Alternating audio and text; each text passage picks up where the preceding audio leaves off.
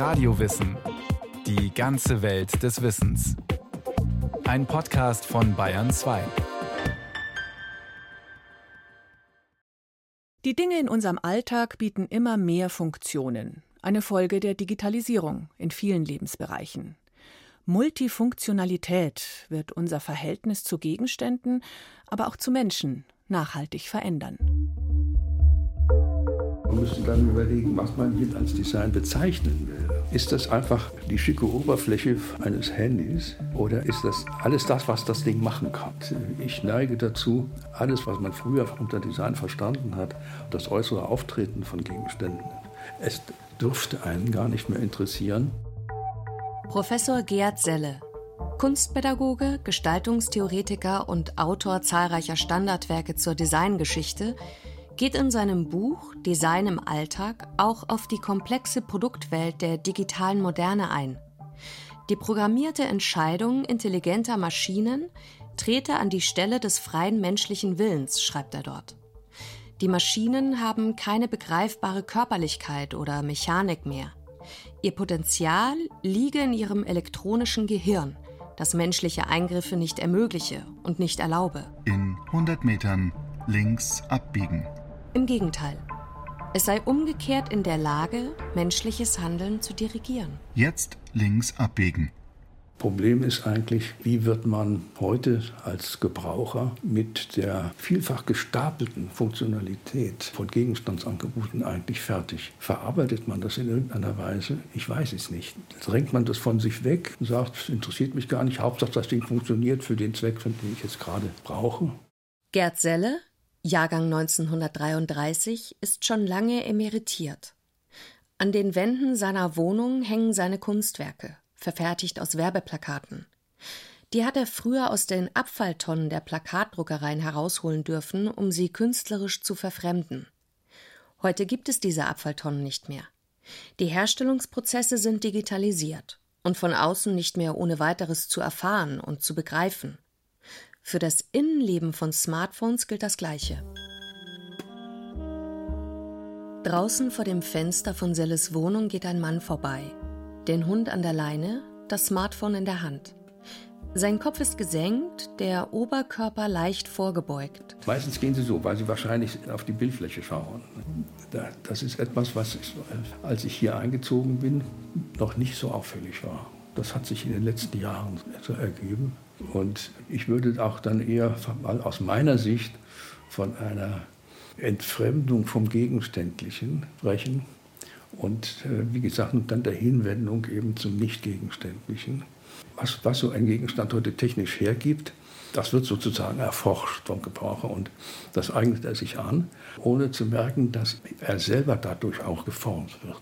Das Innenleben der Apparate, so abstrakt, das, das, ist, das kann nicht verstanden werden, nicht in dem Sinne begriffen werden, wie früher ein Werkzeug begriffen worden ist.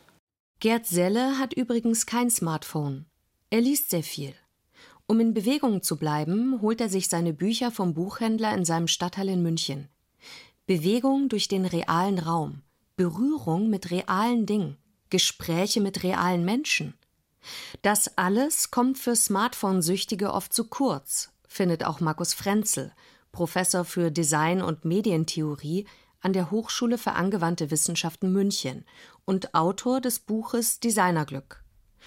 Trotzdem steht er den neuen Technologien offen gegenüber und kann, wie die meisten Menschen heute, auf ein Smartphone natürlich nicht verzichten. Wir haben ja ein sehr enges Verhältnis zu unseren Smartphones. Das hat damit zu tun, dass es viele Alltagsfunktionen für uns übernommen hat oder neue Handlungen auch ermöglicht und neue Nutzungen, dass wir unsere Kontakte darüber pflegen, Fotos damit aufnehmen. Das hat also auch was sehr Persönliches und Emotionales. Aber natürlich sind sie zum Beispiel auch Fenster zur Welt. Es ist ein Stück Macht, das wir in der Hand haben, ein Stück Beherrschung der Welt in der Hand haben. Viele Designer arbeiten heute im digitalen Bereich, gestalten also nicht nur die äußere Hülle digitaler Geräte, sondern auch die Programme und die Benutzeroberflächen. Die Zusammenarbeit mit anderen Fachdisziplinen ist längst selbstverständlich. Es ist immer schon die Aufgabe des Designs gewesen, die Zukunft zu gestalten. Und natürlich geht es da immer auch darum, zeitgemäße Ausdrucksformen für neue Technologien zu entwickeln. Aber im Moment ganz stark wieder darum, Gesellschaft zu gestalten, Antworten auf die großen drängenden Fragen unserer Zeit zu entwickeln, also auf Globalisierungsthemen, auf Nachhaltigkeitsfragen und so weiter. Wir verwahren uns eigentlich immer dagegen, dass wir als Ästhetisierungsdisziplin missverstanden werden. Wir sind eine Schnittstellendisziplin, wir sind eine Disziplin, die versucht, die Zukunft zu denken und damit auch die Zukunft der Gesellschaft zu gestalten. Eine Art Schnittstellendisziplin ist auch das Systems Engineering. Professor Herbert Palm, Hochschule für angewandte Wissenschaften München, ist einer ihrer Vertreter. Systemingenieure steuern und koordinieren die immer komplizierteren Prozesse der multifunktionalen Produktwelt, befähigen zur interdisziplinären Zusammenarbeit und ergänzen sie durch soziale und methodische Kompetenzen. Vor 30 Jahren konnte ein Maschinenbauer ein komplettes Auto entwickeln. Ich brauche diese Kompetenzen aus dem Maschinenbau heute noch, um Autos entwickeln zu können. Aber ich brauche zusätzlich Kompetenzen aus der Elektrotechnik, aus der Informatik, aus der künstlichen Intelligenz oder aus zusätzlichen Disziplinen, denn ich kann heute praktisch kein multifunktionales Produkt mehr entwickeln ohne interdisziplinäre Kompetenzen. Also Systems Engineering hat im ersten Schritt einer Produktentwicklung das Ziel, Verständnis, noch genauer ein gemeinsames Verständnis für das zu entwickelnde Produkt zu schaffen. So ein gemeinsames Verständnis heißt zum Beispiel, was kannst du mit diesem Produkt machen? Wir reden davon Anwendungsfälle. Welche Anwendungsfälle möchtest du mit diesem Produkt realisieren? Das gemeinsame Verständnis entsteht, wenn wir solche Anwendungsfälle beschreiben. Im Zeitalter der Digitalisierung werden die Arbeitsprozesse einerseits spezialisierter, andererseits vernetzter. Ohne sie gäbe es unsere komplexen Produktwelten nicht, denn die Digitalisierung hat die Überfülle an Daten und Informationen zur Verfügung gestellt, die man für die Herstellung braucht, sagt Herbert Palm. So, und was mache ich jetzt mit all diesen Informationen? Kann ich damit einen Mehrwert schaffen? Und die Antwort darauf ist vielfach ja, ich kann einen Mehrwert schaffen. Ich kann zum Beispiel Zugehörigkeit zu meinem Umfeld damit erzeugen, in einer Weise, wie sie bisher nicht möglich war. Ich kann Teil am Urlaub meiner Freunde nehmen, aktiv. Ich kann mir nicht nur Bilder anschauen, ich kann Kommentare schreiben, ich stehe vielleicht sogar live mit auf dem Gipfel eines Bergs. Und dieser Mehrwert ist durch Multifunktionalität erzeugt worden. Mit der Postkarte allein habe ich das nicht geschafft. Als Apple-Chef Steve Jobs im Jahr 2007 das iPhone vorstellte, eines der ersten Smartphones, umjubelte man ihn und das Gerät wie eine Himmelserscheinung. Endlich hatte die Menschheit einen Computer, den man in die Hosentasche stecken konnte. Ein Zauberwerkzeug mit denselben Funktionen wie der PC daheim.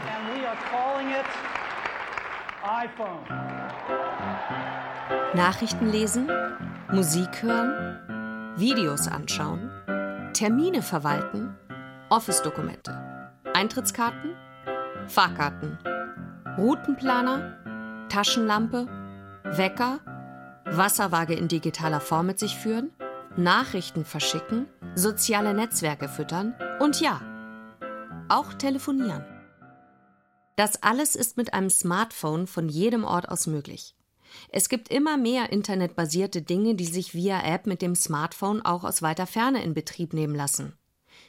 Die Backröhre, die Heizung, den Leckerlispender für den Hund, den Saugroboter mit Duftspender, die Mütze mit den integrierten digitalen Ohrwärmern. Wir sind ja noch in einer Zeit des Übergangs und wir sind noch in einer Zeit, wo wir versuchen, diese neuen Technologien erstmal auszuprobieren und es wird sich erst zeigen, was davon wirklich sinnvoll ist. Multifunktionale Technik hilft schwerstbehinderten Menschen, sich selbstständig auszudrücken und zu agieren. In den Krankenhäusern verbessert sie Diagnose und Therapiemöglichkeiten. Das ist sinnvoll, ohne Frage. Aber braucht man unbedingt einen Kühlschrank, der seinen Inhalt und seine Kontakte zum Lieferservice selbstständig verwaltet? Warum nicht? sagt Markus Frenzel. Auch das könnte sinnvoll sein. Wenn einem der Kühlschrank sagt, du, das Joghurt, was da hinten steht, hat nur noch ein begrenztes Haltbarkeitsdatum, isst es mal zuerst, dann ist es sehr sinnvoll. Und dann kann es durchaus möglich sein, dass es uns auch dabei hilft, gewisse Probleme anzugehen, dass es uns äh, dabei hilft, Lebensmittelverschwendung zu vermeiden, dass es uns dabei hilft, Abfall zu vermeiden und so. Also man muss immer auch die positiven Aspekte sehen, die darin stecken und die neuen Möglichkeiten sehen, die darin stecken und die Antworten auf die Fragen unserer Zeit. Es hat aber auch Nachteile, wenn wir immer mehr Aufgaben an Maschinen delegieren, sagt der Systemingenieur Herbert Palm. Es wird seinen Preis fordern. Will ich als Mensch ein Stück meiner Mündigkeit abgeben? Will ich ein Stück dessen, was ich heute kann, morgen von einer Maschine wahrnehmen lassen? Heute kann ich mich noch um das Befüllen meines Kühlschranks kümmern, ich kann mich noch um meine Wäsche kümmern, ich bin autark an der Stelle. Ich kann diese Funktionen einkaufen, waschen, Bügeln einer Maschine überlassen und mache mich zu einem Stück weit von der Maschine abhängig und mache mich unmündig. Nicht mehr selbst einkaufen gehen, das bedeutet weniger Bewegung, weniger direkte Kontakte. Das digitale Zeitalter kann Menschen voneinander und von der realen Umwelt entfremden. Man fragt nicht mehr die Oma nach einem Kuchenrezept, man schaut ins Internet. Man telefoniert nicht mehr, man schickt eine Kurznachricht. Kinder finden es faszinierender, durch Tippen und Wischen auf Bildschirmen eine Überfülle an Funktionalitäten in Gang zu setzen, als draußen herumzutoben und die eigenen Körperkräfte zu erproben. Es wäre aber wichtig, dass sie das tun, sagt Herbert Palm. Zum Beispiel stellen wir ja schon fest, dass ganz einfache motorische Fähigkeiten zunehmend nicht mehr ausgebildet werden, dass Kinder nicht mehr vernünftig schreiben können. Also motorische Fähigkeiten haben einen Einfluss auf psychische Fähigkeiten und psychische Fähigkeiten haben einen gewissen Einfluss auf motorische. Es tut dem Menschen nicht gut, wenn er nur einseitig entwickelt wird. Es tut auch unserer Gesellschaft aus meiner Sicht nicht gut. Ich wünsche mir in einer Gesellschaft zu leben, in der die Entwicklung des Menschen in unterschiedlichen Bereichen gleichermaßen gefördert wird, in der auch der künstlerische Bereich seinen Raum bekommt. Immer mehr Funktionen in einem Gerät machen immer mehr Geräte überflüssig. Immer mehr Dinge werden ans Internet angeschlossen und zentral gesteuert. Den Trend zur Reduktion und Vernetzung gab es in der alten mechanischen Maschinenwelt auch schon. Der Philosoph, Dichter und Technikkritiker Günther Anders beschreibt ihn 1980 in seinem Werk Die Antiquiertheit des Menschen. Kleinere Maschinen werden größeren zugeschaltet, um ihre Funktionalität zu verbessern. Doch dadurch verliert die einzelne Maschine ihre charakteristische Ausstrahlung. Sie wird auf bloße Funktionalität reduziert, also verdinglicht, sagt Anders. Das spiegelt das Schicksal der Menschen wider, die ihrerseits in immer abstraktere Zusammenhänge eingespannt werden. Was von uns Menschen gilt, dass wir, wenn wir zu bloßen Rädchen im Getriebe gemacht werden, unsere Persönlichkeit verlieren, das gilt, wie befremdlich das auch klingen mag, im Reich der Dinge ebenfalls. Der Verdinglichung des Menschen, die heute ja allgemein zugegeben wird, dieser Verdinglichung entspricht eine Verdinglichung der Dinge. Ludger Heidbrink, Professor für praktische Philosophie an der Christian Albrechts Universität zu Kiel. Also aus der heutigen Sicht finde ich extrem interessant Günther Anders, der davon gesprochen hat, dass man Dinge entwickelt, die dann eine Eigenmacht über den Menschen annehmen und uns in eine, wie er das genannt hat, prometheische Scham versetzen. Also wir produzieren Apparate, konstruieren Geräte, die uns dann in der Hand haben. Und dafür schämen wir uns dann gewissermaßen, dass wir Apparate konstruiert haben, die mächtiger sind als wir. Ich glaube, da beginnt jetzt die interessante Diskussion oder Frage, wie entwickeln wir im digitalen Zeitalter ein neues Ding-Verhältnis oder ein neues Verhältnis zu den Apparaten. Und da glaube ich, dass man gar nicht so übermäßig kritisch oder vorsichtig sein muss, wenn man sieht, dass Dinge, das ist ja eigentlich eine interessante Beobachtung, Teil unseres Lebens sind. Und so können wir im Grunde auch mit den digitalen Apparaten lernen, einen mehr oder weniger funktionierenden Umgang zu entwickeln. Dass das den Menschen nicht leicht fällt, Davon zeugen die vielen Retro-Trends in der wahren Welt, in denen sich eine gewisse Sehnsucht nach dem Gegenständlichen ausdrückt. Möbel im Stil vergangener Jahrzehnte haben Hochkonjunktur. Die gute alte Schallplatte ist wieder im Kommen. Brettspiele erleben eine Renaissance. Markus Frenzel hält es für eine wichtige neue Aufgabe des Designs, auch traditionelle Handwerkstechniken und Materialien, ja, die Kultur des Gegenständlichen als solche zu bewahren. Er ist zuversichtlich, dass die gegenständliche Welt nicht ins Hintertreffen geraten wird. Wie das so oft ist, wenn sich Vorstellungswelten, wenn sich Kulturen erweitern, gibt es auch eine Neubewertung des Alten.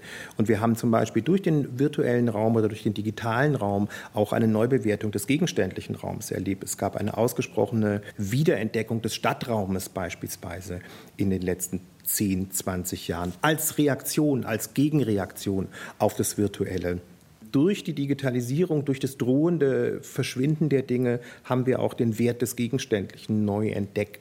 Auch die digitale Produktwelt antwortet auf die Sehnsucht nach dem Ursprünglichen.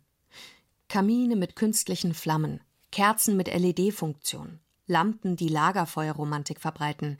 Das soll das Leben kuscheliger machen. Auch die Magd von früher ist wieder da, in Form einer digitalen Sprachassistentin. Sie heißt zum Beispiel Alexa oder Siri, bestellt Waren bei dem Konzern, der sie hergestellt hat, setzt die Geräte in Gang. Sie reagiert auf Zuruf.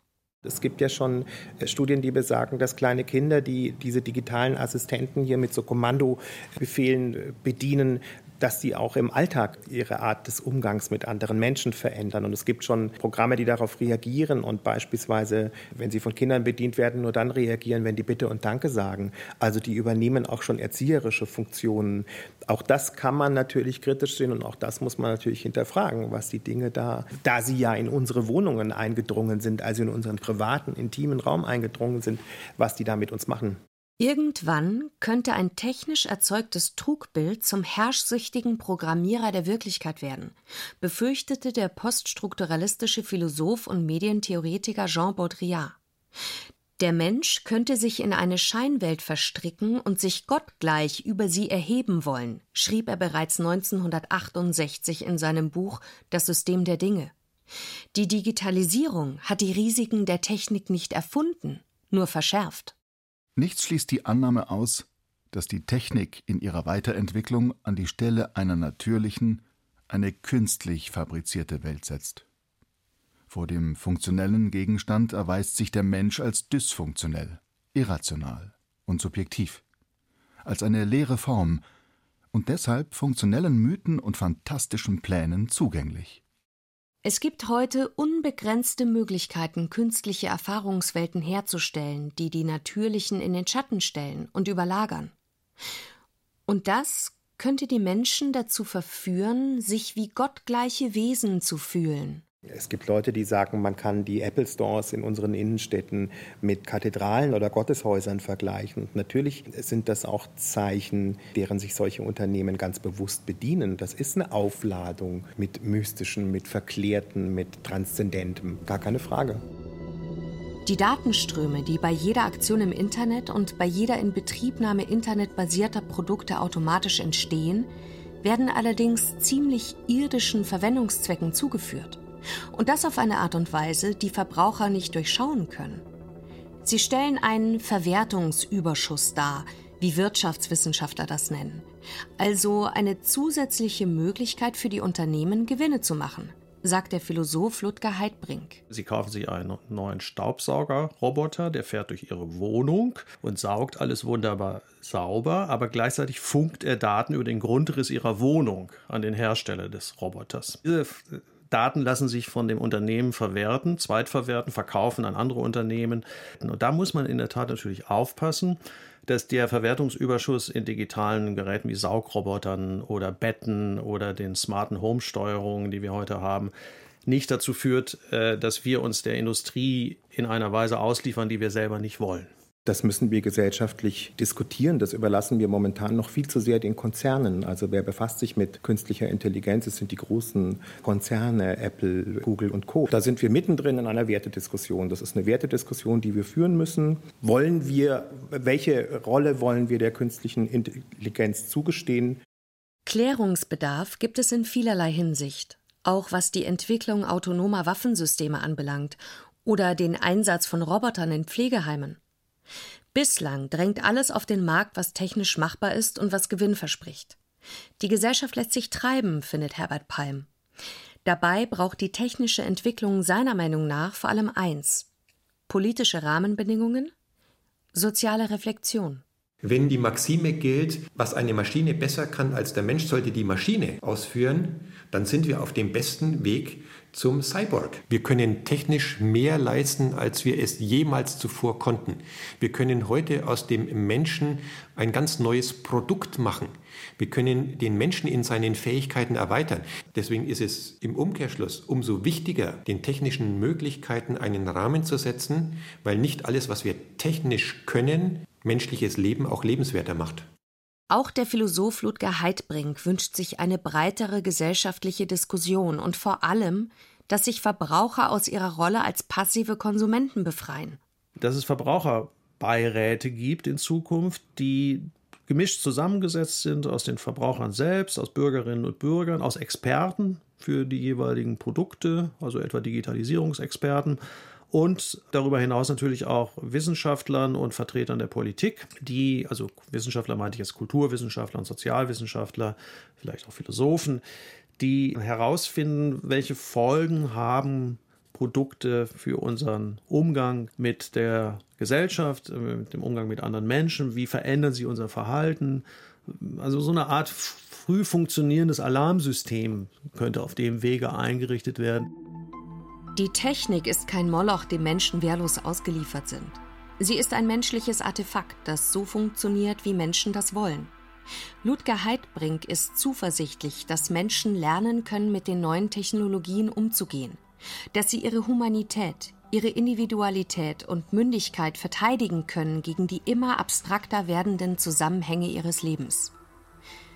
Wo aber Gefahr ist, wächst das Rettende auch hat der Dichter Hölderlin gesagt, und daraus folgt, dass wir dann erkennen können, dass wir gerade, weil die Gefahr zunimmt, uns darauf konzentrieren müssen, wie wir mit ihr umgehen, wie wir mit den Risiken von digitalen Apparaturen, Computern, Robotern, selbstfahrenden Autos in Zukunft umgehen wollen. Und da haben wir Gestaltungsmöglichkeiten und da habe ich auch im Laufe der Jahrzehnte gelernt, dass die kulturphilosophisch pessimistische Sichtweise uns häufig eher Probleme bringt, als Probleme zu lösen. Und deswegen glaube ich, dass ein gewisser Kulturoptimismus, wenn wir uns mal so zu nennen, besser dabei hilft, mit den Folgen der Digitalisierung umzugehen.